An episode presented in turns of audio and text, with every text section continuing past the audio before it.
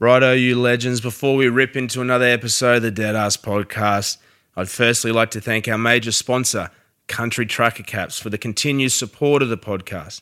You will find their merchandise at thecountrycompanies.com, or if you'd like to design your own cap, head to countrytruckercaps.com.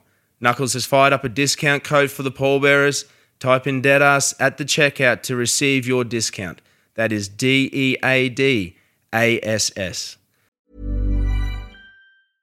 This is Paige, the co-host of Giggly Squad, and I want to tell you about a company that I've been loving, Olive and June. Olive and June gives you everything that you need for a salon quality manicure in one box. And if you break it down, it really comes out to $2 a manicure, which is absolutely insane. It's also so easy to get salon worthy nails at home with Olive and June. The difference between how your nails used to look when you did them yourself and now with the Mani system is a complete game changer. The best thing about Olive and June too is it's a quick dry, dries in about one minute, lasts for five days, and full coverage in up to one to two coats. Visit oliveandjune.com slash perfect Mani 20 for 20% off your first system. That's oliveandjune.com slash perfect Mani 20 for 20% off your first system. Even when we're on a budget, we still deserve nice things. Quince is a place to scoop up stunning high-end goods for 50 to 80% less than similar brands. They have buttery soft cashmere sweaters starting at $50, luxurious Italian leather bags, and so much more. Plus, Quince only works with factories that use safe, ethical, and responsible manufacturing. Get the high-end goods you'll love without the high price tag with Quince. Go to quince.com slash style for free shipping and 365-day returns. If you're looking for plump lips that last, you need to know about Juvederm lip fillers. With Juvederm Volbella XC and Juvederm Ultra XC, your lip look, whether it's subtle or bold, can last up to one full year with optimal treatment and no additional maintenance. Find a licensed specialist and see if it's right for you at juvederm.com today. That's J U V E D E R M.com. Add fullness to lips in adults over 21 with Juvederm Volbella XC or Juvederm Ultra XC. Do not use if you have severe allergies or a history of severe allergic reactions, or if you're allergic to lidocaine or the proteins used in Juvederm. Tell your doctor if you have a history of scarring or taking medicines that decrease the body's immune response or that can prolong bleeding. Common side effects include injection site redness, swelling, pain, tenderness, firmness, lumps, bumps, bruising, discoloration, or itching. As with all fillers, there's a rare risk of unintentional injection into a blood vessel, which can cause vision abnormalities, blindness, stroke, temporary scabs, or scarring. For full important safety information, visit juvederm.com.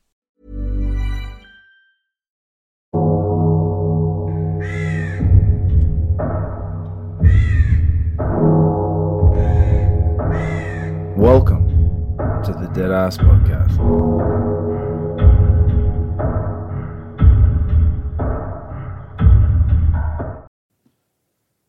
Well, welcome back, everyone, to another episode of the Dead Ass Podcast. I'm your host, Bryzy, and today we're going to do another morning show. But first of all, I've got a couple announcements to make. Uh, first one, the Rocky Charity Boxing, which is coming up on the 25th of November, 2023, which we are proudly a sponsor of the uh, event. Um, and in that event is um, obviously doing it for the Movember um, charity. Uh, the tickets will go available very shortly. There will be a link on our socials to where you can uh, scan for tickets, um, which we'll get up there as soon as we know.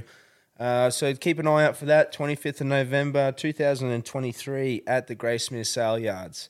Uh, supported by the Warriors Way, Groom Barbershop, and ourselves. So it's going to be an amazing event. Uh, keep an eye out. We are going to do something ourselves as well, so keep an eye out for that part as well, um, where we will do some sort of donation towards the event itself as well. So keep an eye out for that. Also, too, I also want to make mention of the 27th of April at the Gold Coast Convention Centre. Alpha Events and Jamie Meyer Productions presents the first ever podcast royale. First in the world, they believe. So that's awesome. yeah. um, which we are a part of, and we're very excited to be a part of. The uh, the night is going to be an amazing night. with a bunch of bloody legends, which I'm sure all of yous know of, which we include um, the Alpha Blokes, Two Flogs, Proper True Yarn, Bloody Brilliant Beers, We Mean Well, the Reggies, us, Levels Podcast, Almost a Man Podcast, the Daily Blue, Marty and Michael, and Cast Patrol. So there's a couple of the blokes, uh, a couple of the uh, crew who are on the um, event or taking part in the event.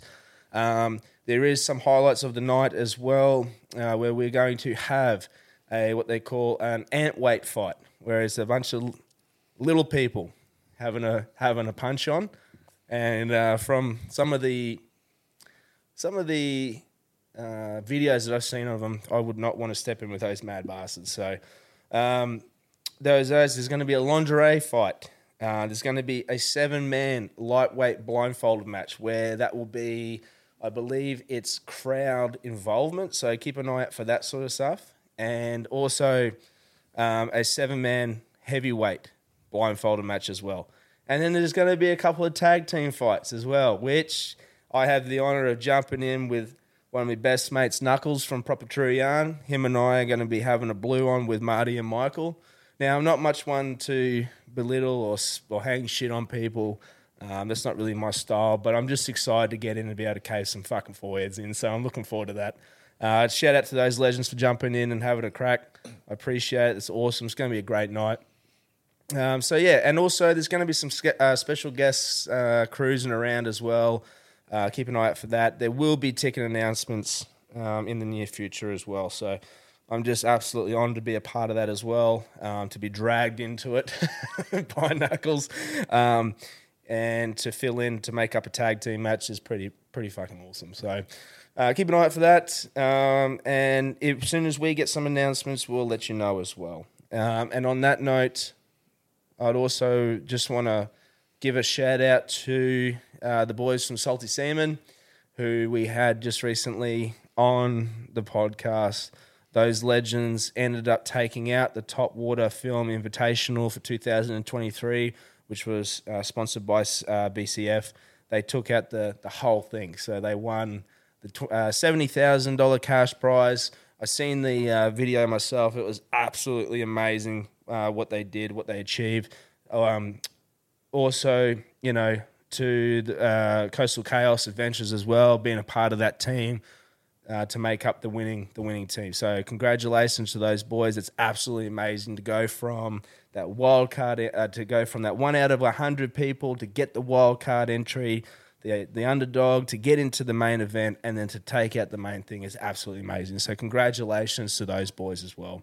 Um, on a couple of other things, uh, just keep an eye out. We have um, we've still got a heap of stickers to give out, so please keep an eye out for that stuff as well. Um, and we are in the process of getting some sort of merchandise stuff sorted out, but that's going to be later on down the track. So just we do have we have received a couple of emails from people asking about that. We are definitely going to be getting something like that sorted out as soon as possible. But what we're here for today is the morning show, and uh, we got my old mate Col back on. How are you, brother? I'm living the dream, mate. Living the Always dream? living the dream. that's great. Back by dude. popular demand. Yeah, that's it. Exactly right, mate. Um, how's how was your weekend, dude? Well, you know how my weekend went, mate. Yeah, that's why I wanted to reiterate we, we, we volunteered, didn't we? We did. The annual Emu Park Lions Club had their Oktoberfest down at Bell Park on the weekend. We, yourself and, and me, uh, did volunteer. Yep. Do three hours in the bar. Three and a half hours. Three and a half. Yeah, we volunteered for three, but we got called in early. Yep.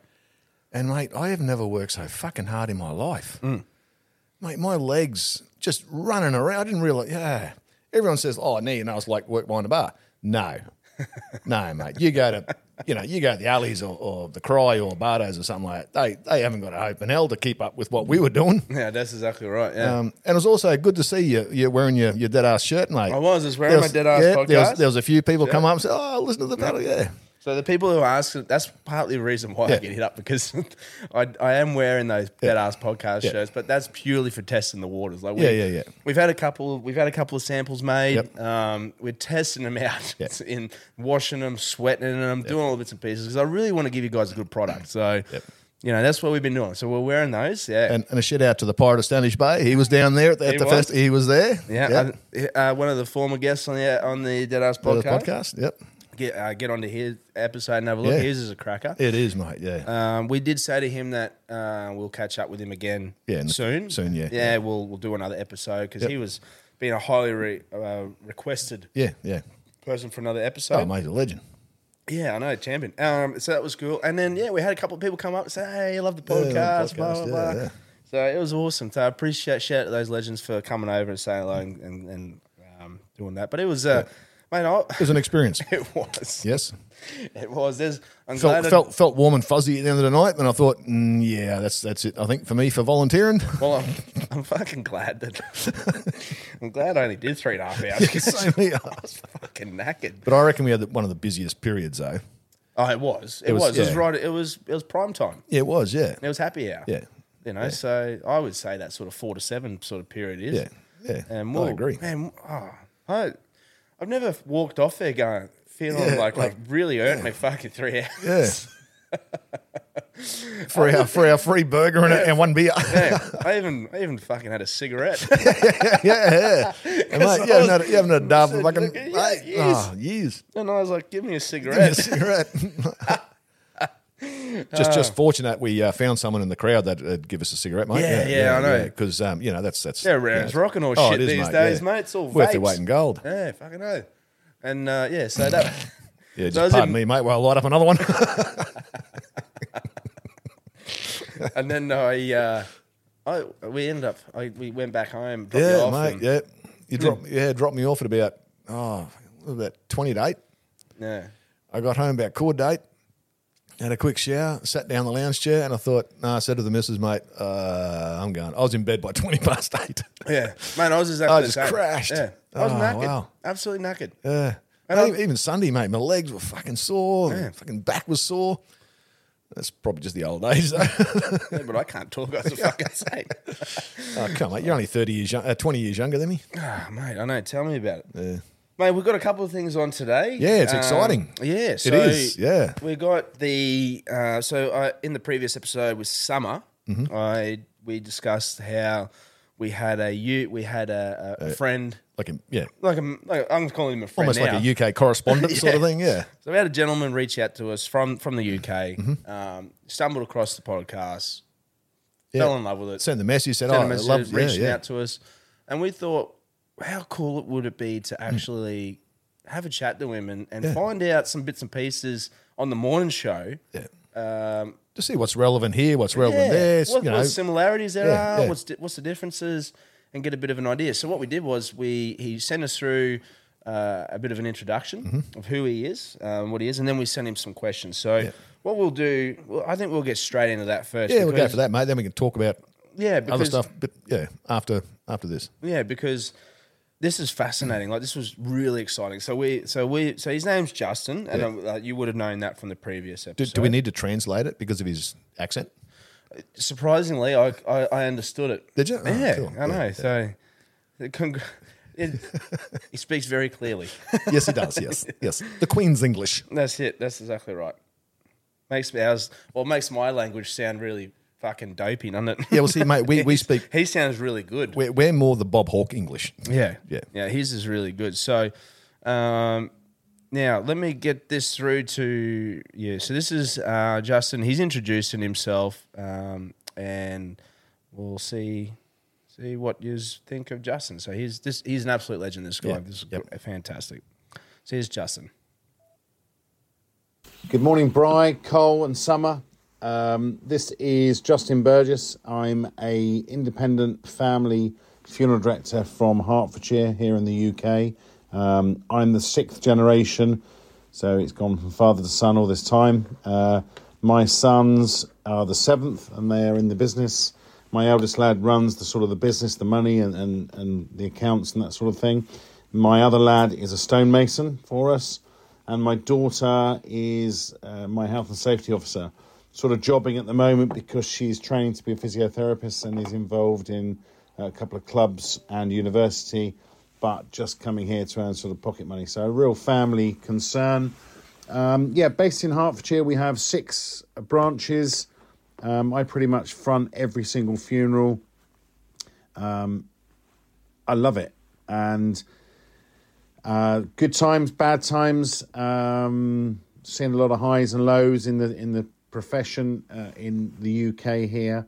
Um, had a few personal highs and lows, as you know, and you touched upon with um, your sort of first calls that you do. Um, but great to hear your podcast. Stumbled across it um, by pure accident. Absolutely love it. Um, it's my go to when I'm walking my dog. Um, and it's really heartening to know that there is somebody else out there who sort of suffers the same rigors and strains of being a funeral director as, as I do. Even though you're the other side of the world, it's really nice. There's a real synergy between what you do and what I do. And um, I think what comes across listening to you guys more than anything is that you you are really passionate and you care about what you do, and that is um, fundamentally why we all get up in the morning, isn't it? Um, so I've been doing this 31 years, absolutely love it. Still get out of bed every morning. Can't wait for another challenge. And uh, yeah, there we are. But uh, thank you very much. I hope that is a little taster, and you'll come back to me with some questions. Take care. Bye bye. So you can see, like, being a sixth Mm. generation bloody funeral director, passed down from father to son. That's amazing, isn't it? You don't hear of that. Oh, like, you do a little bit, Yeah, but yeah. not six or seven. No, I mean, how many? He said he had what six different funeral homes, was it? Yeah, six Yeah. fronts. Yeah, six offices. And he says he he fronts All of them. every every funeral. Yeah, geez, he must be a busy man. Holy dooly! That's a busy man.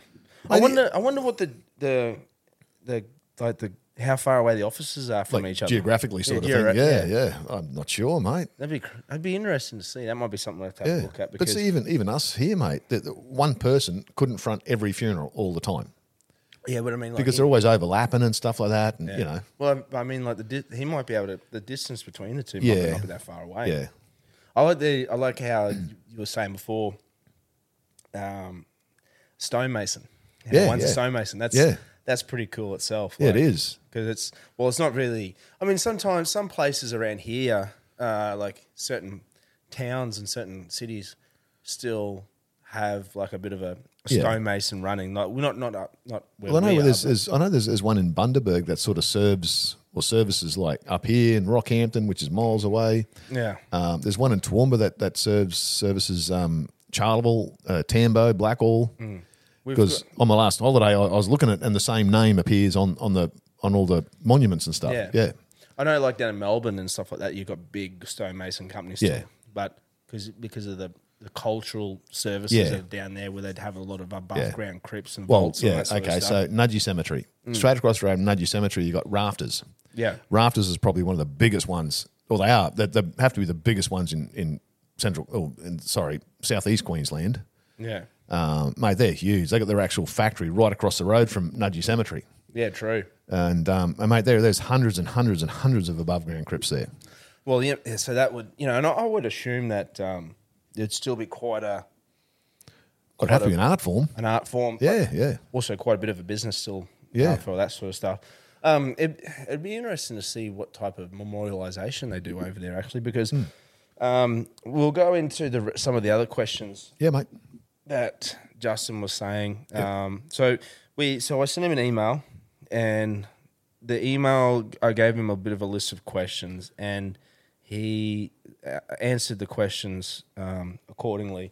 So one of the questions I asked him was, and I think this is probably a bit of a standing one that I wanted to know personally, um, was what is the percentage of cremations to burials? Yeah, yeah. So here in central Queensland, I said roughly 75 25, but it might actually be about 80. Yeah, I'd, I'd, I'd say probably more Eight to out- the eight out of 80. 10? Yeah, yeah, eight out of ten. Well, I know, yeah, probably eighty out of yeah. So yeah, eight out of ten, something Yeah, like that. like I use that as an example to start Yeah, with, yeah, but yeah.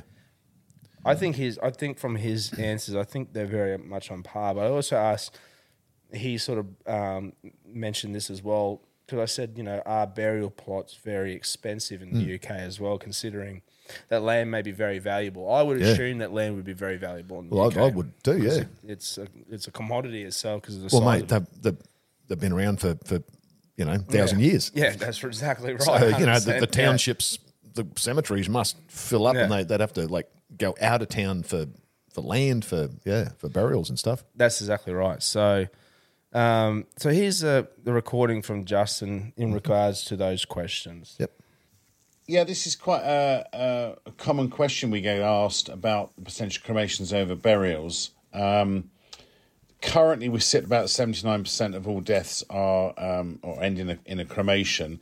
Um, it's a slow increase over the years. Uh, I mean, twenty oh three, we were sitting about seventy one percent nationally certainly in the area that I operate in in Hertfordshire, uh, we're about seventy eight percent. So we're we're not really bucking the trend where we are.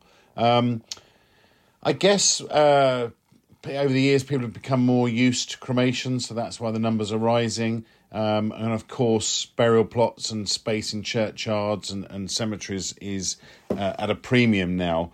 Um, certainly, a lot of the churchyards around us have closed for any new burials. Um, in the rare exception, there are uh, a reopen. So, in other words, somebody's going to join a loved one previously buried. Um, but they are few and far between these days. So, cremations tends to be the, the sort of go to. In terms of price of burial plots, um, they can be uh, quite expensive. Depends on whether you're in a municipal council cemetery or um, uh, a privately owned cemetery but sort of average round our way is about eighteen hundred pounds. That's one thousand eight hundred pounds.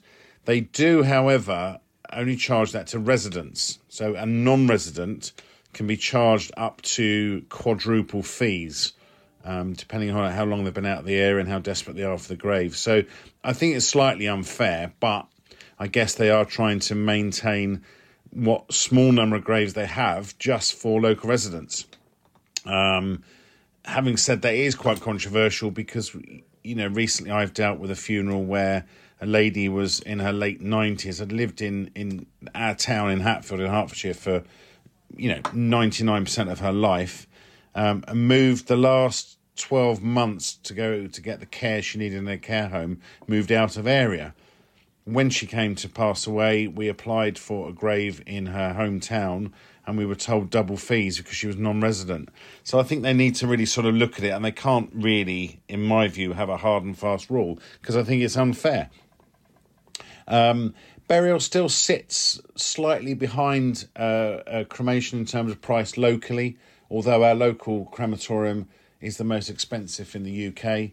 Um, that's at fifteen hundred pound. They're privately owned, so I guess they can um, charge what they like. Um, and yeah, we just you know it's scarcity of land. I guess is is is the real problem. The further you go towards London, you're looking at ten thousand and upwards for a grave, which you know is bonkers. It's probably the most expensive real estate in in Great Britain. So you can see that, isn't that fucking crazy? It is, mate. Yeah. I was actually, I was actually more surprised about the cost of the cremation. Well, he said, Yeah. he did say that. it's it's privately owned and It's stuff like that. owned and they yeah, can but charge so they are, want. so are the crema- crem- uh, crematoriums up here. yeah, but what? you- What's that? What's that to Australian dollars? Roughly the The you said- cremation or the burial. what did you say? The, the burial is eighteen hundred pound. Yeah. Um, sorry, mate. It was about uh, it was about three thousand four hundred bucks Australian, wasn't it? Yeah, three four three. So three thousand four hundred. Two fifteen hundred pound. Yeah, that's um. I did. Yeah, because that's like for me a better Yeah, that's, better that's idea for okay. value. So two thousand eight hundred and sixty. Fuck, I wish I was charging that here. I'd be I'd be loaded. Yeah, mate. Yeah. Sorry, and, and you'd be looking after your dude that that it does everything. that doesn't mean, wouldn't you. That's two. Th- that's almost two thousand dollars more than what we charge here. Yeah, Australian. yeah. Two, For more just, than, just, just for a, the cremation, just for a cremation fee. fee. Nothing So, else. Yeah. No, you know, no funeral fee, no coffin prices, just the cremation fee. Holy shit, that is crazy. Gas might be more expensive over there, mate. Well, I mean, but the- I mean, did. That's probably it is. But he did say like he did say that um, he can pay up to ten thousand pound for for. Yeah. Well, when he said um, if you're not a resident in a in a in an area you want to be buried in that, yeah, quadruple. But did you hear what he was saying about that lady that spent ninety nine percent of her lifetime in that local area, moved yeah, out, moved to a, a nursing home or for a, care, a, a facility. Yeah, and then comes back, and then Yeah, they they wanted to stick- charge it four times what.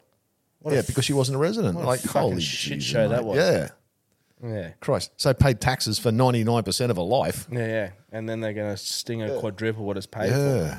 That's crazy. I mean, I can understand they're trying to keep the locals. They're uh, trying to keep the local Yeah. local. Yeah, but, but they should have at she least was a local.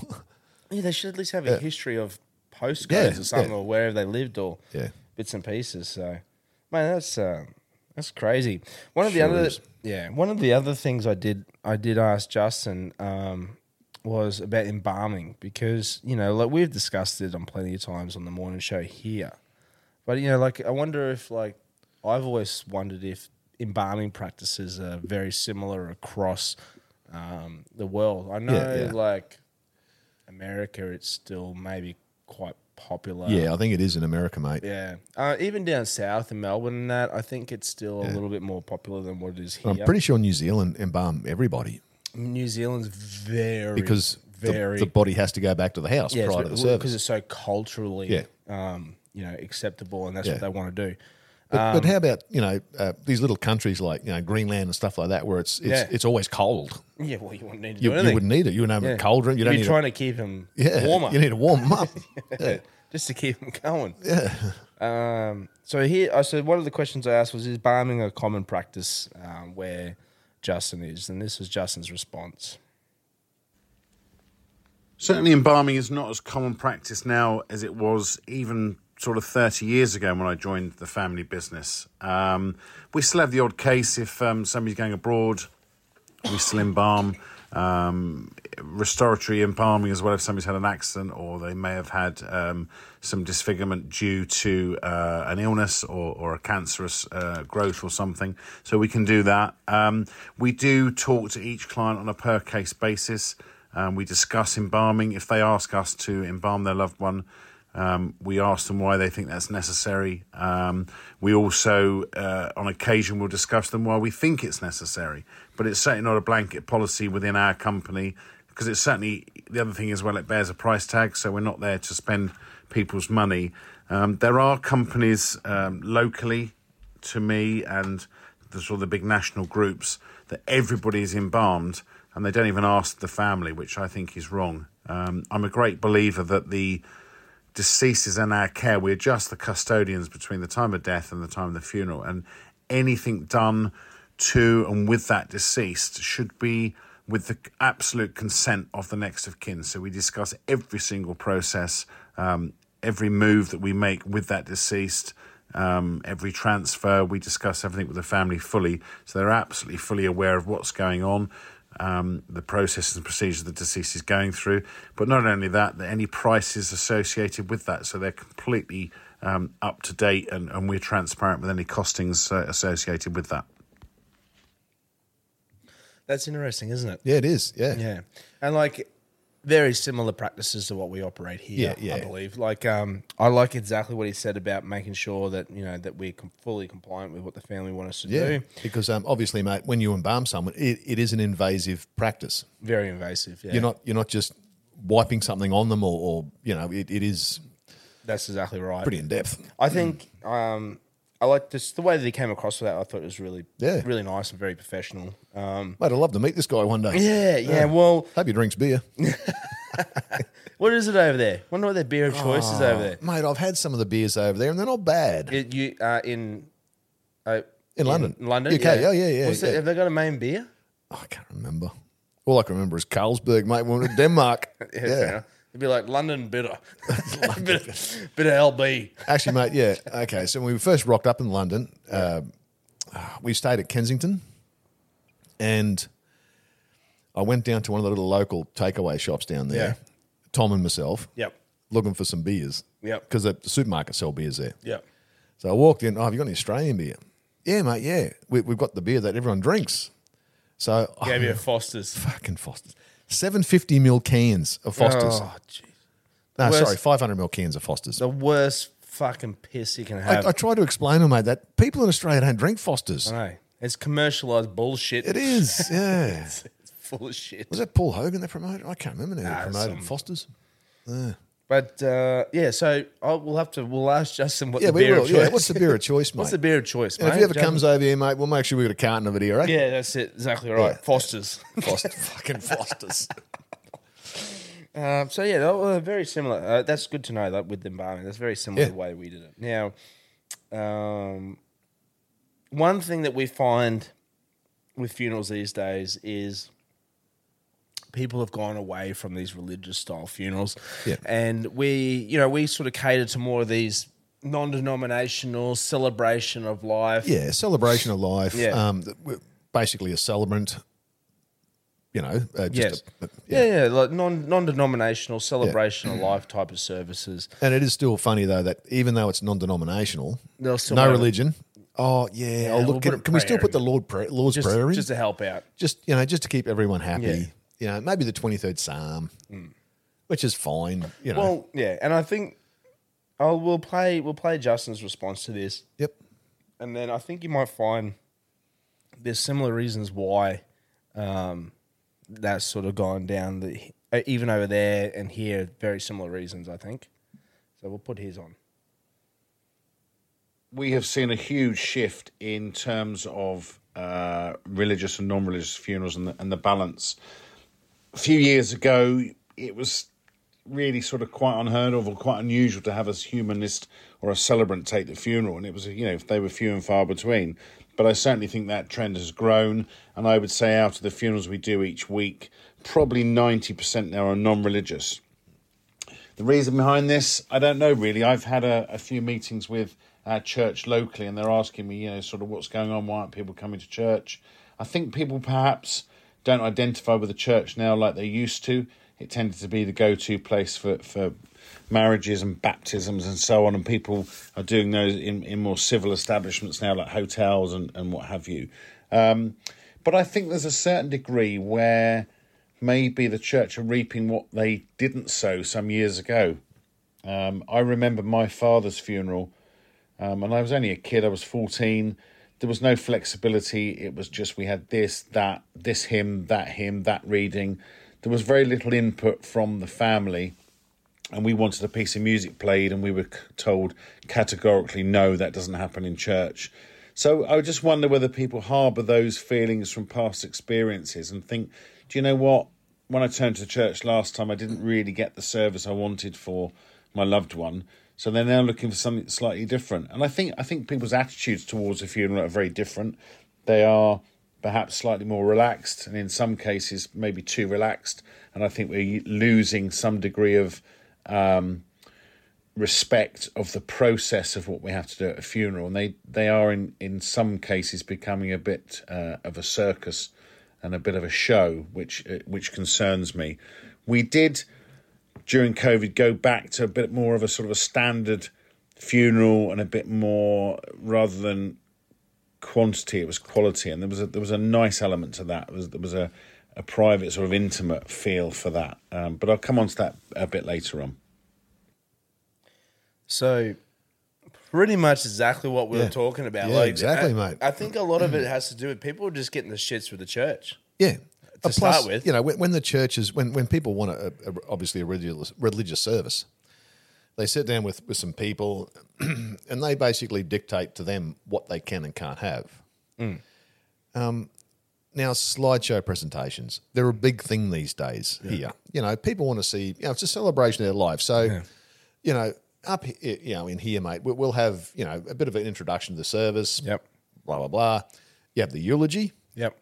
and then you know we'll put on a slideshow as a reflection of that person's the eulogy, and there's a just a their, their life comes to, you know, pictures come come come to life. You Yeah. know, they're they're they're what they've done, whatever. Um, whereas the religious services, the the churches just won't allow it. That's right. And like, but also, not just that And music too, Music, yeah, music, yeah. music's the big one. Oh mate, Like you you- imagine me, holy dooly, Jesus Christ, mate, the music I want played. Imagine having someone, you know, you, you know, your family members pass on, and it's Yeah. you know, Brian, I've always loved this piece of music. Yeah. It's one of my favorite songs. It was a very important part of the family. Yeah. And then you go to do the funeral and they go, oh, no, you can't. You can't have that. You can't have that. We're going to have a church hymn. Yeah, Well, fuck you. church hymn? Yeah, well, no, Yeah, hang on, it. he's never sung it in his life. Why do you want it now?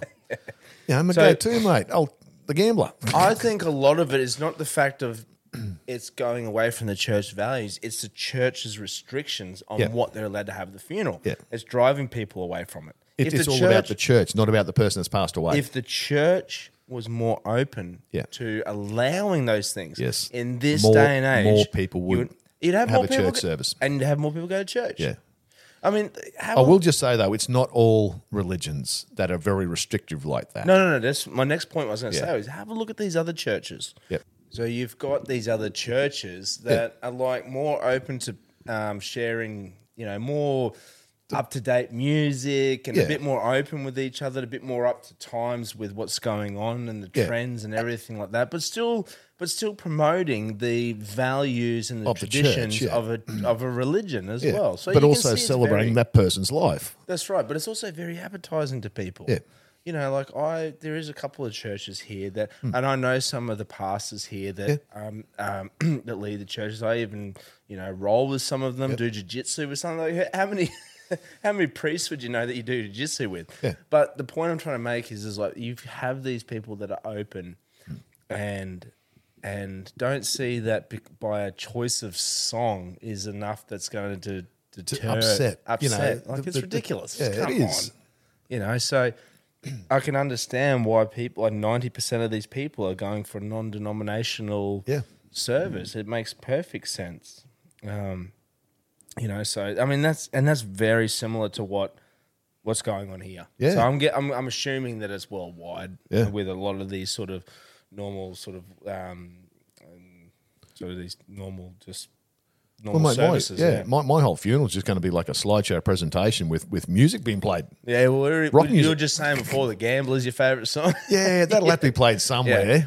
Um, you know, Yeah, because of course, mate, my first concert I ever went to was a festival hall, Was Kenny it? Rogers. Oh, really? Yeah, Is that Festival Hall in Brisbane? yes, Yeah, that's where they have the one of the Oaks motels down there. Oh, okay, right. It's been where the Festival Hall is. Used to be or something. Used to be, Yeah, yeah, yeah. yeah, When they built where they built it, but what they did in honor of it, when you walk into the motel, oh, Okay. they've got on the in the hallway as you walk in, they've got the bench seats Oh, from okay, the righto, festival from hall, Festival Hall. with the numbers and everything like that associated with it as like an art piece. Oh, okay, yeah, like I've yeah. stayed there a couple of times. It's actually pretty impressive. So Yeah. there you go, a little bit of history there for you. Yeah, it mate. is that I didn't know about. yeah, Yeah, yeah, and I'm from Brisbane. There you go. I can teach you something. Uh, Fucking hell, you teach me a lot, mate. Oh, yeah, yeah. mate. Um, okay, now the next question, which is a bit of an in-depth one. Oh no, actually, no, no. Sorry, I'm jumping the gun. The next one I wanted to ask was, and I find that we do this a lot more now than ever, and I guess it goes sort of from what he was saying in the previous one. When he he was saying about the service styles can sort of turn into a bit of a circus. Yep, yep. Yeah, which I totally understand that point. Yeah, because because it's going out of traditional values, it can come across as a bit of a circus. Yeah. But depends on which way you're looking at it. From our point of view, it might look like a circus. It looks like a circus, yeah. but yeah. for the person who's attending the funeral, it might look like brilliant. It, it fits It or fits, something with yeah. that person's Yeah. demeanor or what they were like in So life. So as long as it stays within the boundaries of what we can keep under control, Yeah. then I believe that it would be okay. But if it does turn into a fucking circus, then Yeah. you know you would have to pull the reins in on that one. But so this next one I want. So leading in from that, what we're discussing, Mm-hmm. I said, you know, I asked, are you finding that people are wanting more unique style services, and are you having to provide for that? So you know, like you know, like away from the traditional church Yeah. service, three songs, like Yeah. blah blah blah. yeah, but we, we we sort of do that as well, mate, when we're doing these like little property ones we've gone to or people, people's that's- backyards, yeah. you know. Well, that's what made me think of it because I was like, you know, maybe Because you I know, love doing that sort of stuff. Yeah, like I was thinking, I wonder if that's the same sort of scenario that they have in the UK if they do exactly the same thing. so this is what um, Justin had to say in regards to that. Yeah, I think the exciting thing for us is that um, that really we sit with the family now with a blank sheet of paper and um, really sort of design the funeral around their wishes and, and the lifestyle and the loves and hates of the, the, the deceased. I can remember years ago when I first started, it was burial or cremation, um, standard coffin, standard vehicles, and that was it. And it was very formulaic but I think people want more of a hand in in sort of bespoke designing a funeral, which actually for us is really exciting because I love meeting with families and being able to um, offer and provide and search out things for them that which will make that funeral unique. And I think this is especially important with the, the grieving and bereavement process. I wouldn't want anybody leaving our office feeling sort of shortchanged that they didn't get what they wanted or they wish they'd have had this or wish they'd have asked that. So we have a whole plethora of things that we, we offer to, to families. Um, no more so than I think the different styles of coffins but we were offering coloured coffins years ago before they became sort of trendy. Um, I can remember uh, a young lad that loved his uh, Land Rovers, so I had a friend of mine who had a body shop spray a coffin in Land Rover green, and we got another friend of mine who was a graphic designer to um, print the Land Rover logos on the coffin. Um, another one had a, a young girl who was you know mad into Barbie, so we had a Barbie pink coffin painted. I've painted coffins myself. Um, years ago um, dealt with a little boy um, who was mad keen on on bumblebees, and I, I remember painting his coffin blue um, overnight here in the workshops, and then going to buy um, a frieze from our local DIY shop that had bumblebees on it, and sitting, cutting them all out, and putting them all over it. Um, it sounds really daft, but the impact for the family and the thanks to the family um, that they got kind of something that represented him was was amazing. So I think that transitions, you know, fast forward twenty odd years, we've got coffins now that are all sort of shapes, colours, and sizes. Um, there's a company in London that offer uh, coffins bespoke in the shape of skips, the TARDIS, whiskey bottles. Um, you know, the list is is pretty endless. Um, and also with vehicles, I think people are looking for something slightly more different. They don't necessarily want the austere black hearse, although we, we don't run black vehicles as a black uh, over uh, Royal Burgundy. Um, but they want something different. So we've got um, two camper van hearses, a split screen and, and, a bay window. We've got a Harley Davidson and sidecar hearse. We've got a Land Rover hearse. We've got an electric uh, Nissan Leaf hearse. Um, and we've just taken on board a, um, a, a London black taxi hearse as well. So yeah, I mean it's just it's an ever changing sort of market, and I think like any business, if you don't sort of look over the horizon, see what's coming, and adapt and change, you will. To excuse the pun, I think you'll you'll just die as a business. You'll wither on the vine. So I think yeah. you have to look forward and see what else you can provide which um, meets clients' needs, wants, desires within reason. Um, I always say to a family, you know, we'll do whatever we can for you as long as it's legal or moral. Obviously, we don't want to uh, fall foul of the law.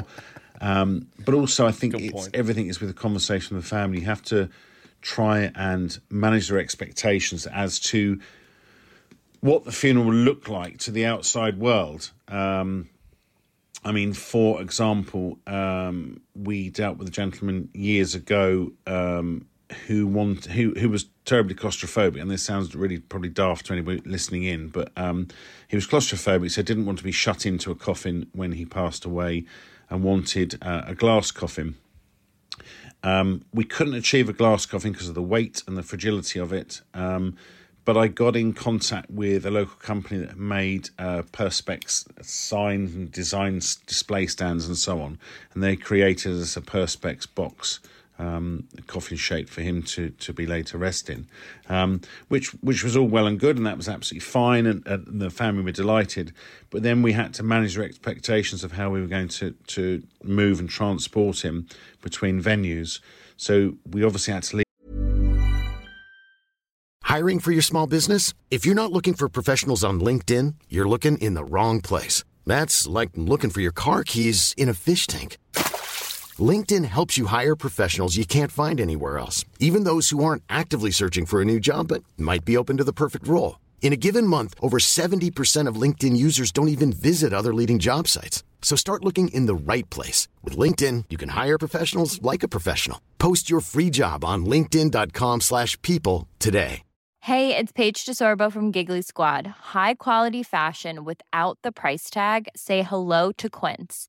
I'm snagging high-end essentials like cozy cashmere sweaters, sleek leather jackets, fine jewelry, and so much more. With Quince being 50 to 80% less than similar brands. And they partner with factories that prioritize safe, ethical, and responsible manufacturing. I love that. Luxury quality within reach. Go to quince.com slash style to get free shipping and 365 day returns on your next order. Quince.com slash style. Give our funeral home, go to the uh, the residence, and then on to the church, and then to the burial ground. So it was about how we moved between those uh, those destinations because obviously we didn't want to cause hysteria on the roads, which you can imagine. Because although you want to see your loved one, um, the general public don't. So um, he he was covered during transit, and then uh, the coffin then was undraped in church. So it's just about ways of managing people's expectations and, and having a conversation with them and bringing them on board with that journey, and they can then understand the rationale behind some of the things you can't do, um, but also some of the things that you can do, but how you can manage to get there. So it's funny. The reason, look, the reason why, firstly, I laughed when he Yeah. talked about this perspex thing because one of my things is when I die, Mm-hmm. all right, I've already said to my kids and the missus, I'm assuming she's probably going to still be alive. I'll go first. Yeah.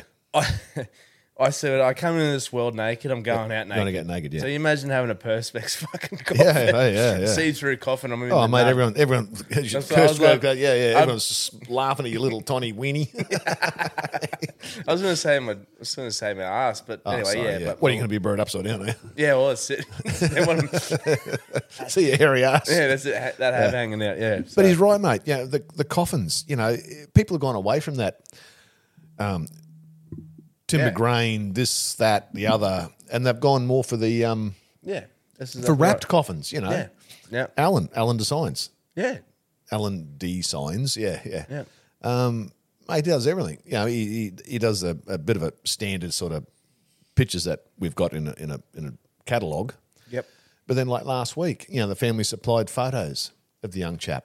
Yeah. and um, they're all done to scale. And we had photos all over the coffin of of, of him and his, you know, Yeah, no. throughout his life and stuff. And, Yeah, and mate, look- it was a bit more personal. It was fucking awesome. Yeah, it's beautiful because Yeah. then, you know, one thing less, you don't have to worry about trying to decorate the coffin with Yeah. personal items. You've Yeah. just gone and decorated the whole coffin. Yeah, with him, with his- him. and- yeah. yeah, it's beautiful.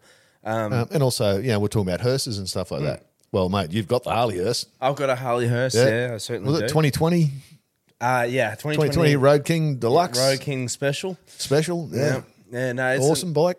The one I saw, they actually had pretty cool. Like you know how mine's open. Yep. I'm guessing because the weather's shit in the UK Oh, they got quite the a lot. capsule sort of They've one with the- with the like glass it- sides. I think it's removable. Oh, By the right, way I was looking at Yep. it, so if it's a good day, Yep. they can. Excuse me. Excuse me. They can have it open, Yeah. but if it's raining, which probably what sixty percent of the time in the UK, I don't know. It's generally not the bad, mate. Yeah, I but don't- yeah. I don't know. I've just- never yeah, been there. yeah. I'm making pure assumptions. Yeah. Um, they've got a cover for it. Okay, so righto. I thought it was Yep. pretty cool. But Yeah. I was having a look because um, Justin did send me a link to some of their classic cars that they got there. It's, um, Okay. Some of the some of the cars they got is cool. Man. Pretty cool, that, yeah, yeah. That's that split window Kombi, that Kombi, he was talking about with Yeah. the because it's fully decked out. Yeah. Inside is fully decked out as a hearse. Yeah, wow. Like it's amazing. And then the other one, like if you had a look on the side of the the um, Kombi, it's Yeah. actually a fixed panel glass, like right across. Oh, just like one piece all the way yeah, along. so yeah, yeah, righto. oh, it looks Yeah. cool. Yeah. Yeah. so yeah, they've got the cool extensive range of Yep. different classic cars and hearses and stuff like that. And like, mate, eh, get away from hearses. yeah, You know, purposely built ones. yeah. I mean, you had an old SS Uh, Commodore. yeah, yeah. I had an old Yeah. SS Commodore Ute. Yeah, Holden. but then again, mate, I got my Falcon Ute. Oh, and mate, it, has been used on a couple of funerals too. It has Yep. been, yeah. And look, I look, man, I bat for both teams when it comes to hard, Yeah, uh, comes to Holden and Ford. I've had both. Yeah, yeah. So you know, So I've heard. you bet for both teams. in the in cars. Oh, in vehicles. Oh, sorry, mate. Yeah, Yeah, no, you're yeah, right, mate. yeah, It's all good. Um, yeah. So, but what he was saying about also too with like, um, like doing the the coffins and all that sort of stuff about how back in the day, like he like sprayed up the Land different colour ones. and- Oh, yeah, yeah, that one. You Yeah, know, like yeah, that. yeah. Like we did similar things Yep. back in the day before it was readily available. Like Yeah. we'd have those sort of we get like a base sort of coffin. You Yeah. get someone that had a favorite football team, Yeah. so you would you'd do their colors and you'd Yeah. make stripes and you'd put stickers on it and you, you know you do all the bits and pieces to Yeah. try and Well, mate, anyone follows me on TikTok, they can. There's, there's a transition one there we did. Yeah, that's yeah, right, White yeah. one with the old Broncos. Yeah, that's exactly yeah. right. Yeah. So, you know, like you can get, you know, that's some of the things. And then what for us, um, you know, we've had we've had trucks Yeah, for services. We've had um, utes, obviously. yeah. Prime movers, Utes. We use a Sandman ute, the old, Yeah, the old, yeah. the old fucking uh, H- HQ, H- HQ or HX. Yeah, something. yeah, yeah. That was pretty cool. Yep. Um, so you know, we've had, you know, we've had some pretty cool, pretty cool Yeah. vehicles as And well. mate, that, that panel van that was used on that one, Mm. apparently it was like a, a prize winning show van from the from the late eighties, early nineties. Yeah. And just went into hibernation. yeah, that's Yeah. right. Yeah, yeah, shit, And shit. just old mate passed away and, you know, they got it up and running again and yeah, polished her up and it was fucking awesome. It was mad, wasn't Yeah. it?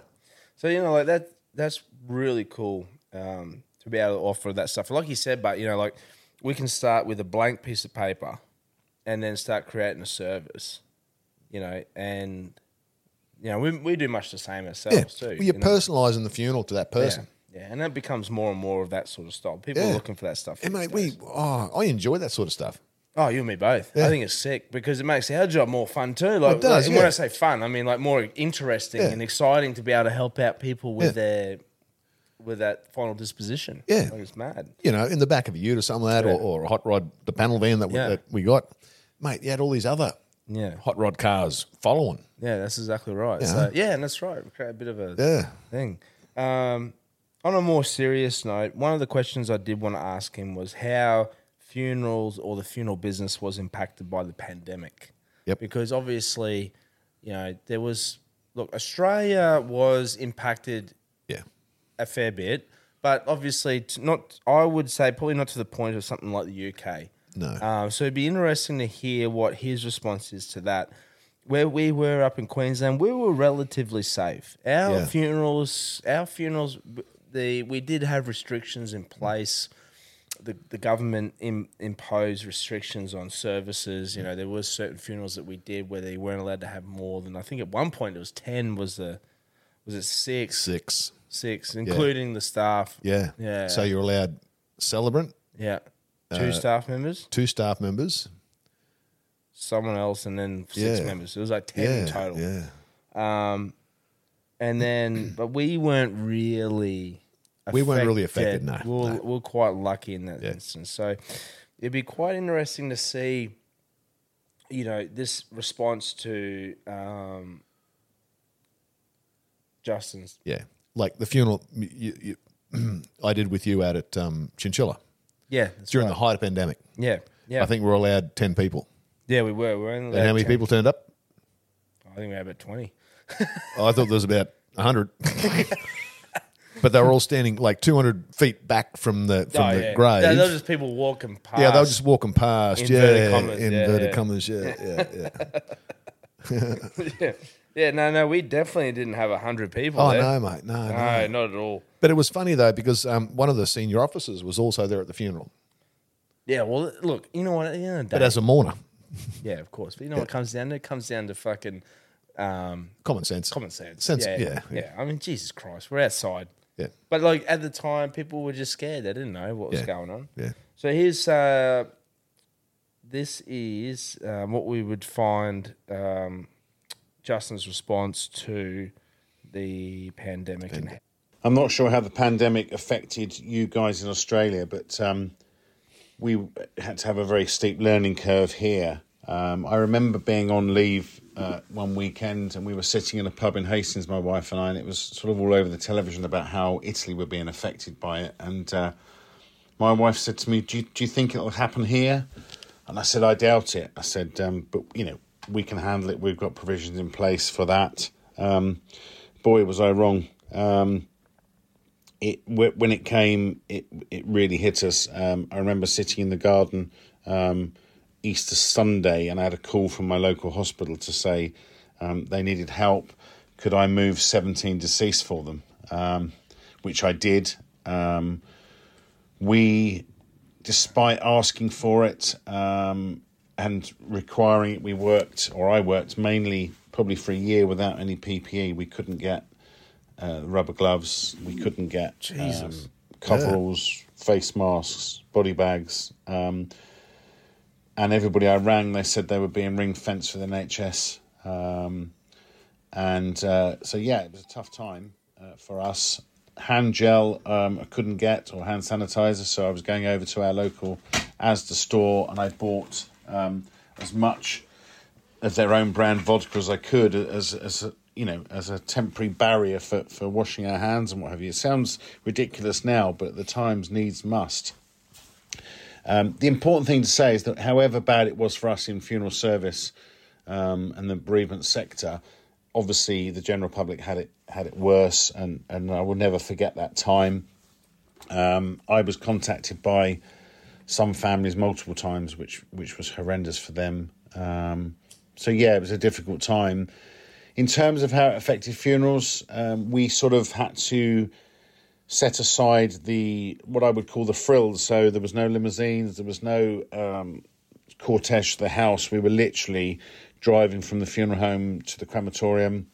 Um, we're only a small company. We um, sort of carry out probably three funerals a day, um, but we were doing seven, eight a day. Uh, and working round the clock, um, collecting people, preparing uh, coffins, and so on. So you know, busy, difficult time for us. Um, people were in the main not having flowers, uh, obviously not having catering, funeral stationery, and we were limited to the numbers we could have attending a funeral, which made it very difficult for families to choose, especially when some crematoria were saying only six people. Um, you could have a nucleus of a family of eight, and, and they were obviously having to whittle that down to six. So it was a bit like Sophie's Choice. It must have been horrendous for them. Um, and of course, as the funeral conductor, those pressures were put on me by the crematorium and cemeteries to control those numbers. So, you know, I had many a heated debate with families, unfortunately, saying, well, just one more won't matter. But the, the facilities wouldn't allow those funerals to take place had the, we have had the incorrect number uh, attending. So, yeah, it was a difficult time. Um, having said that, I think the services, I, I touched on this earlier, I think the services that we had were more personal, um, very intimate. And I don't know if you have it over there, but we hadn't until that point really had live streaming and webcasts and the funerals. Um, so that really sort of kicked in uh, and came into its own during that time because, of course, you could be anywhere in the country, anywhere in the world, and, and tune into the funeral, which was great. Um, it allowed more people to feel part of it and, uh, you know, attend the funeral and, and be there for the family than they would have been prior to that. And now, following the pandemic, we have uh, probably most of our funerals streamed and webcast now. So it's funny how that sort of technology is turned, you know, was very good at the time, but it's now turned into a bit of a thing. It's part of what we do for funerals now. Um, yeah, I, as I say, I was very affected by that. Um, I think just by the sheer volume, the workload. Um, I mean, I lived basically separately from my wife for, for over a year because she was the main carer for her elderly mother. So I was I was really worried about transmitting anything to her. I never really thought about getting COVID myself, and I'm lucky enough I didn't, and nor did any of our staff. So our controls and measures were obviously working because we, we all stayed healthy through it. Um, my overriding concern was always what could I pass to somebody else, and, and I would have felt dreadful if I'd have made an elderly relative or a client ill. Um, so to that end, we didn't um, didn't open our offices to anybody and we dealt with everybody mainly over the telephone, email, Zoom, Skype, and what have you. It was a very um, it's a very odd time, and I think because as human beings we really need that social interaction, and especially around the time of bereavement, people were more and more isolated than ever before. I think the one funeral that will stick with me forever was um, a, a, lady uh, whose husband passed away uh, locally to us and um, her son lived abroad and her daughter lived in the north of, of, England, and at that time nobody was allowed to travel anywhere. So she was completely on her own, saying goodbye to her husband of 72 years. And um, I just remember her sitting in this what looked like a cavernous crematorium chapel all on her own, and um, she just turned and said to me, "Will you sit and hold my hand, please?" And uh, against the the rules, I did because she just needed that support. Um, yeah, it was difficult times for everybody. I hope we never go back there. Um, there was an awful lot of what I would call soft language coming out from the government. There was nothing hard and fast. It was, uh, and it was changing every twenty minutes. The advice to us. Um, so when I say it was soft, I mean it was like um, they would say, "We recommend that you." We suggest that um, you might want to think about, not actually you must do A, B, and C. So, hence, funeral directors up and down the country, we all had to interpret those rules and regulations to suit our own businesses. But of course, families weren't getting this blanket response. So um, a lot of families were being played off. Well, sorry, funeral were played off against each other because we were still allowing viewing of the deceased, other companies weren't. So people were ringing around and seeing really what what they could get as opposed to to what they were being offered at another funeral directors. So it caused a lot of um, discord between funeral directors um, and lots of issues because the, government language was just so such a soft approach. But I hope, um, say it doesn't happen again. But I think we will be probably better prepared for it. We were certainly all uh, wiped out after it, um, and my company personally, we lost about three or four members of staff because they were either over or um, one lad was concerned about transmitting COVID to his children, so he left. Um, and I think people just took early retirement. It really did have a huge dramatic effect on those in funeral service. And I mean everybody, I mean ministers, celebrants, hospital workers, in terms of the mortuary staff um, and funeral service, um, but which still hasn't really been recognised. Um, we used to have a thing here in the UK where we'd clap for the NHS on a Thursday night, which was you know fantastic. They were doing a, um, a remarkable job in the face of adversity. Um, and each day they would seem to add another category to um, who we clapped for. So they would add, you know, certain sectors of the working society. And I remember driving back from the crematorium from about our sixth journey up there one day. We were all absolutely exhausted out on our feet. And uh, the news came on and they said they've decided to add another category of people to the clap for the NHS on Thursday night. So we all kind of expectantly leant into the radio and thought, right, this is us. Are we going to be recognised? Um, and they said, right, we're now adding um, bin men, which take nothing away from bin men. Everybody has their part in society, and they're, they're a small cog in a, in a big wheel, and they need you know needed to do what they needed to do to, to service our needs. But there was a visible deflation amongst all the staff because we really thought we would have some sort of recognition. Um, but still, to this day, nobody's really thought about what the funeral service and bereavement sector did during the pandemic and what we sacrificed from our own families. So, yeah, difficult times. So you can see like the impact of the pandemic had on him. mate, it was, a sad time for all families. yeah, definitely. A couple of common situations that we found out between the two of us. It Live created live streaming created Yeah. another industry, didn't it? Yeah. You know, And, um, um, yeah, we still use Al to this day. Yeah, well, you know, live streaming in general is still it's become an accepted practice where half the funerals people expect it now. Yeah, yeah. It's amazing, isn't it? One is, thing yeah. just changes everything in the regards to that sort of thing. So that was pretty um, pretty amazing in that sense. Yeah. Um, he and was he's right in what he says too about you know the old funeral directors, mate. We we never got a shout out at all during that whole thing. No. You know, No, exactly everyone right. else was allowed to operate from home. You know, all these people that earn ten times what he what we earn. well, we're constantly in this grey area. We'll never Yeah. actually mention whether we're an essential service or not. No, Never was, was it? no, but all our staff's allowed to turn up for work every day. Yeah, that's right. Yeah. Yeah, which was bizarre because you know that that six people or whatever at a funeral. Well, the, the business had to keep keep running. How crazy was it how he was saying that they couldn't even get access to PPE? Yeah. Oh, mate, unreal. I mean, we had, we still had access to it it- to Yeah. a cent, Yeah. but we had to pay a premium for it. We it. did. The price of it Yeah, went through the fucking and mate, roof. We don't deal with those suppliers anymore. no, when that when I that, once found they other did that, suppliers, yeah, yeah. and they were willing to, you know, honour current Yeah. prices for gloves, face masks, Yeah. um, body bags, all that sort of stuff, mate. As Yeah. soon as they, as soon as everything eased and they Yep. sort of relaxed, Yep. we ditched those companies that fucking tried jacking Yeah. those prices. The, the bastards. Yeah, they keep sending emails to me, mate. Oh, you're going to buy some more body bags? Nah, no, fuck you. no, you're right, mate. No, no, Yeah. no. Yeah. They jacked it. Yep. It wasn't because they didn't have a, because they had that. They had already had the supply. Oh yeah, yeah. They already Mate, had the they, fucking warehouses full of it. Yeah, I know. That's it. It wasn't. It wasn't because they were short on it. No, No, it was they just took because it advantage of it. Yeah, they made took advantage out of it. Yeah. So yeah, no, we didn't want none of nothing No. to do with those sort of people. So, We mate, wanted and that sort I'm, of I'm shit. happy now because I've actually found other suppliers now that are, Yeah.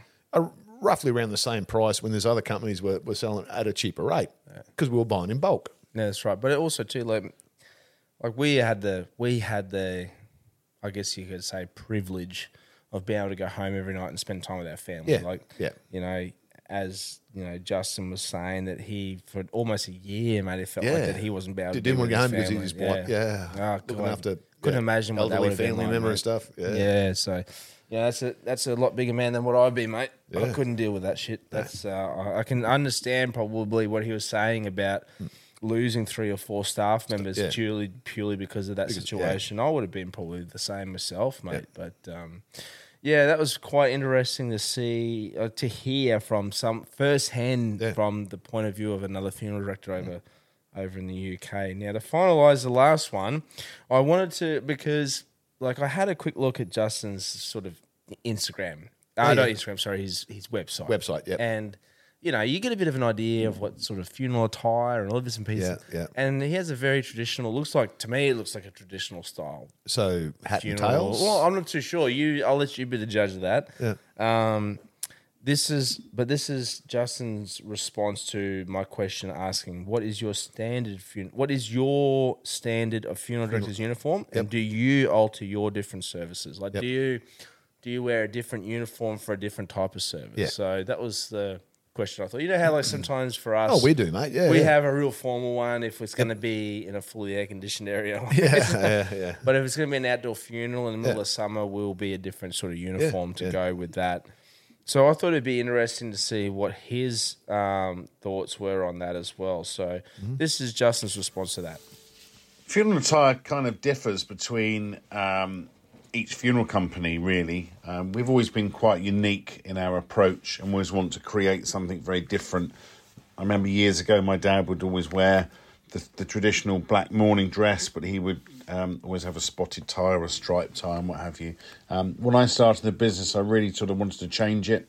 Um, we went from all black vehicles to um, two tone uh, burgundy or, or royal royal burgundy and black vehicles, which were quite stand out. Um, really made a statement and sort of st- put us head and shoulders above the local um, uh, other funeral directors, really, just to, to try and stand out. Um, in terms of uniforms, we wear traditional striped morning trousers. Uh, the summer is a grey waistcoat, grey frock coat with um, burgundy trimmings. Always a top hat with burgundy trimmings and a walking cane. The winter, Walking uh, cane. black overcoat trimmed with burgundy buttons and collars and cuffs, burgundy cravats. Um, and the guys are all wear in the summer grey jackets and morning trousers and burgundy cravats with our company uh, stripes and logo on. And the winter, they are um, uh, dark grey rain max with um, a burgundy trimmed shoulder cape for carrying because we still bear all of our coffins here um, rather wow. than, than trolley. Yeah. So yeah, we're we're sort of quite unique in in that regard. Um, but we offer families a choice of anything. So um, we've got about fifteen different colour ties. So if people want to represent um, sporting or school colours or what have you, so we can wear blue ties for Spurs fans or red ties for Manchester United fan football fans. So we're prepared to sort of you're not a do a all wank. the little detail you, that, that makes you. that funeral personalised. Yeah, we're we're it sounds conceited. We're often emulated um, or copied, but um, nobody seems to do it with any regularity. And we, we do get you know huge amounts of comments and accolades and Google reviews on based on our vehicle livery and our attire. And um, yeah, we pride ourselves in being smart. But I think you should also you know offer people the best of what is available out there, and that's what I've never really understood. When you look at some other funeral directors local to us, that um, they don't make an effort and they don't offer the things that we offer, and you think, well, we really are only the conduit between what's available to the whole of the funeral market and to the clients. So, you know, it's daft to turn around and say, oh, we can't do that because you just pick up your local trade journal, see where you can buy X, Y, and Z, and, and, and put it on for the families. So it's about going the extra mile, which, you know, listening to your podcast, I can see you're very similar and you, you will always try and find that angle to be different and to provide and serve the needs of the bereaved and the, and the things they ask you to do.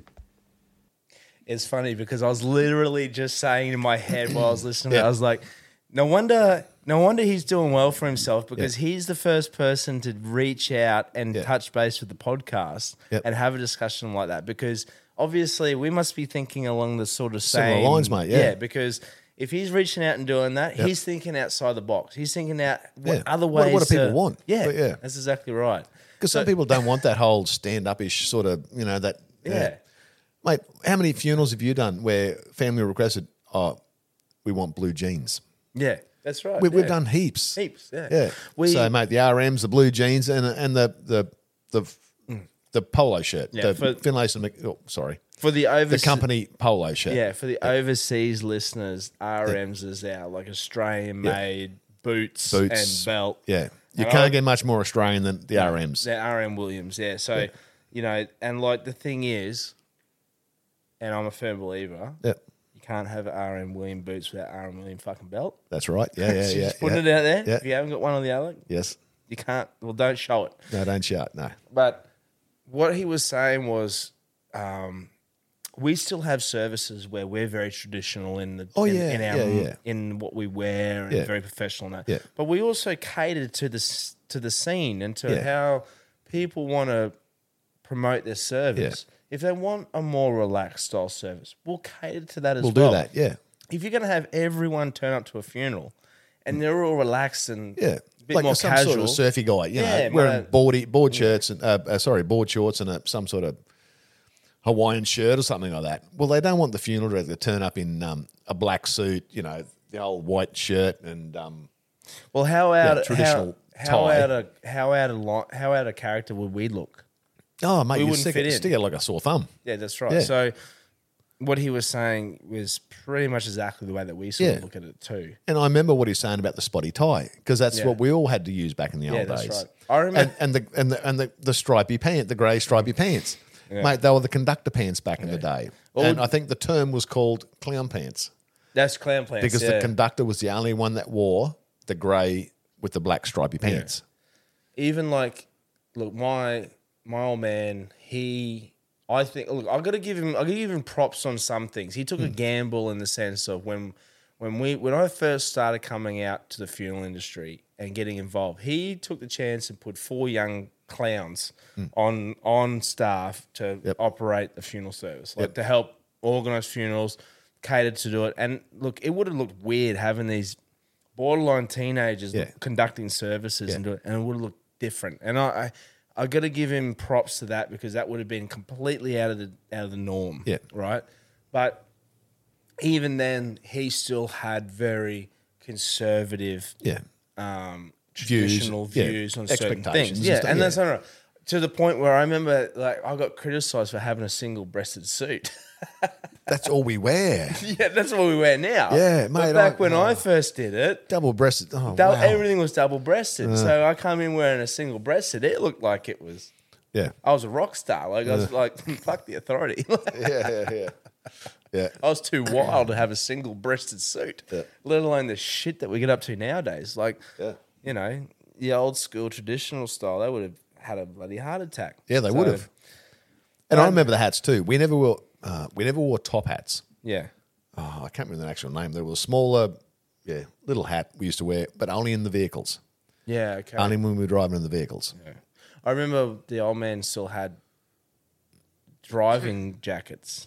Yeah, Oh, yeah. short Yeah, yeah, little sort of half like bomber jacket sort of thing. But yeah, yeah, they were Yeah. short tailed so Yeah. that you could sit in the in Yeah. the hearse and drive the hearse and it wouldn't Yeah. crinkle the bottom section Yeah. of it. Um, I can't remember the battle jackets. Battle jacket. That's it. That's yeah, yeah. not yeah. bomber jacket, battle jacket. Battle yeah. jackets, yeah. But it was quite interesting to hear some of those questions. Like, they were just some of the ones that I, Yeah. oh, mate. I mean, I'm sure we'll think up some more questions for him yeah, you know, so. because I know Justin's not going anywhere. No, no. Well, that's the plan. So we're hoping in the next episode or two that we work out the kinks good enough Yeah, to. yeah, a few more questions that we can ask. and- Yeah, but actually have him on live technically. Like, Yeah. So we'll Oh, have him. awesome. We'll actually have him jacked into a phone. so you can actually yeah ask ask live the questions. and have a, a live response. So we wanted to at least just do that to start with. Yeah. Give give the listeners something, the pallbearers something Yeah. to Because mate, this about. yeah, Because it- because, uh, to it's be still, honest with still early days, bro. It is early days, and like to be honest, with you, I'm fucking winging it myself too. Yeah, So, and mate, so far I'm thinking it sounds fucking awesome. yeah, cheers, mate. Well, I'll, when I when I edit it later on tonight, we'll see. What See what happens. Yeah. But that was really cool, of Justin, to send those. Yeah. Um, send those responses Yeah. through, mate. I really appreciate it, and that's the plan. The plan is to actually get him on live. Yep. And have a bit of a one-on-one or one-on-two conversation. It may be him. good to get other funeral directors Well, in that's from yeah, that's anywhere else in the world. I mean, and that's something we want to reach out as well. Yeah. We do want to reach out to other people around the world. If there is people at other funeral homes Or even around the world, even if you've worked in a funeral home overseas somewhere. yeah, something you can just fill in some And information. you on. know, yeah. Reach out to the reach out to the podcast. We've got Yep. we've got that email address there, deadasspodcast01 or 01 at gmail.com. I'll repeat that again, deadasspodcast01 at gmail.com. Um, the so I want to give a big thanks to Justin once Oh, again. fuck yeah, mate. we'll- Awesome. legend, Yeah. Well done, dude. We will um, definitely keep him in, and we will Yeah. make him a regular on the podcast Yeah. as much as he wants to be involved. In Yeah, it. So, um, so if we have, you know, like once we have certain things come up with Yep. questions, it'd be great to hear it from a UK point of view. Yeah, yeah. So Yeah. we will definitely do that. You know, and do they wear all those clothes because it's so fucking cold over there? Oh, mate. And like, I really want to know what they're. So, some questions I want to find out. One, what's the local beer? Yeah. Two, does it rain as much as Does it rain as much as was on TV? yeah. And uh, that's probably the only two I really want to know. Yeah, yeah. Summertime. Yeah, oh, it's sweating today, mate. Yeah, top of 24. yeah, that's our winter temperature. here. Humidity zero. yeah, yeah, yeah. Our humidity, yeah. Okay, summertime, uh, top of um, 42. Humidity Um, 100%. humidity 98%. and they want us to wear a suit on a funeral? I know. Holy early. I know.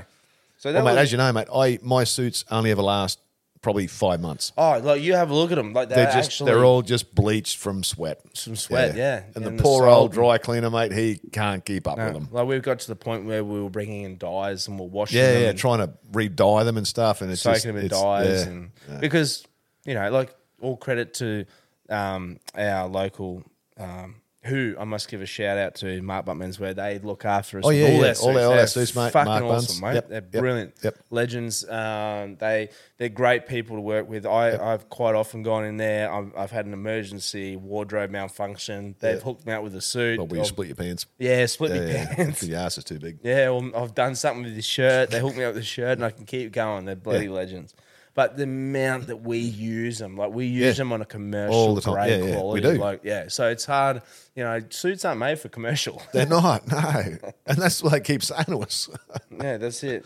You know, oh, so why only getting five months out of a suit? Well, mate, not, they're not made for that. they're not know. made to be wear five days a week, twelve hours a day. 12 hours a day. or sometimes more Yeah, that's it. in 40 degree heat. Yeah, that's right. And sweating them. yeah. So on that note, um, that was a bit of a special episode. Yeah, yeah, today. yeah. I think it was, mate. Um, we'll finish on a, off on a couple of things here. Um, one, let's go into weird death of the week, Okay. Which good. is sponsored by CTC CTC or Country Trucking PTY, Cat. mate. Well, the, well, part of part That's of the, CTC that's, the, that's the podcast. yeah, Proper true yarn. Yep. and this is a proper true yarn from you. Uh, so this one's actually quite a good one because I could imagine there'd be a lot of pissheads out there that would actually, if they're going to go out, they go out in their style. Do, Right? do, do you reckon there's pissheads that listen to this podcast? oh, heaps of them. You reckon? Yeah, I'm one of them. Well, I, I mean, I'm speaking it, That's it. and then I'll listen to it. If people could only see the amount of empties that are surrounded by us now, That's we've only you. been going for an hour or so. That's you, mate. I don't. I don't. Oh, do here we go. Yeah, fucking. I don't do that sort of stuff. So, this is a weird death of the week. Yep. Uh, it is entitled the London Beer Flood. Maybe that will it. Will that give us the name Well, of the I most popular figured, beer? Well, I, no, I don't think it does. Well, Okay.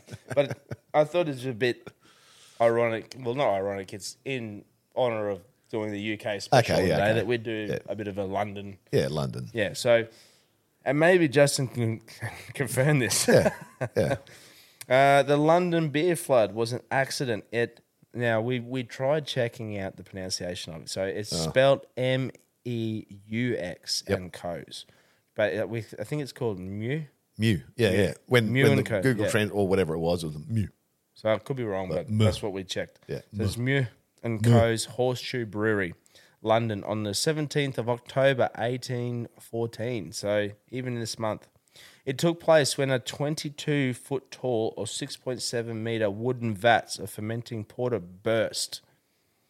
The escaping liquid dislodged the valve of another vessel and destroyed several large barrels between 128,000 and 323,000 imperial gallons. Holy shit. So that's the equivalent of 587 uh, 580,000 to 1.47 million liters of beer was released in total. So that the resulting wave of porter destroyed the back wall of the brewery and swept into the area of slum dwellings known as St. Giles Rookery. Eight people were killed, five of five of which um, five of them mourners at the wake being held by an Irish family for a two-year-old boy.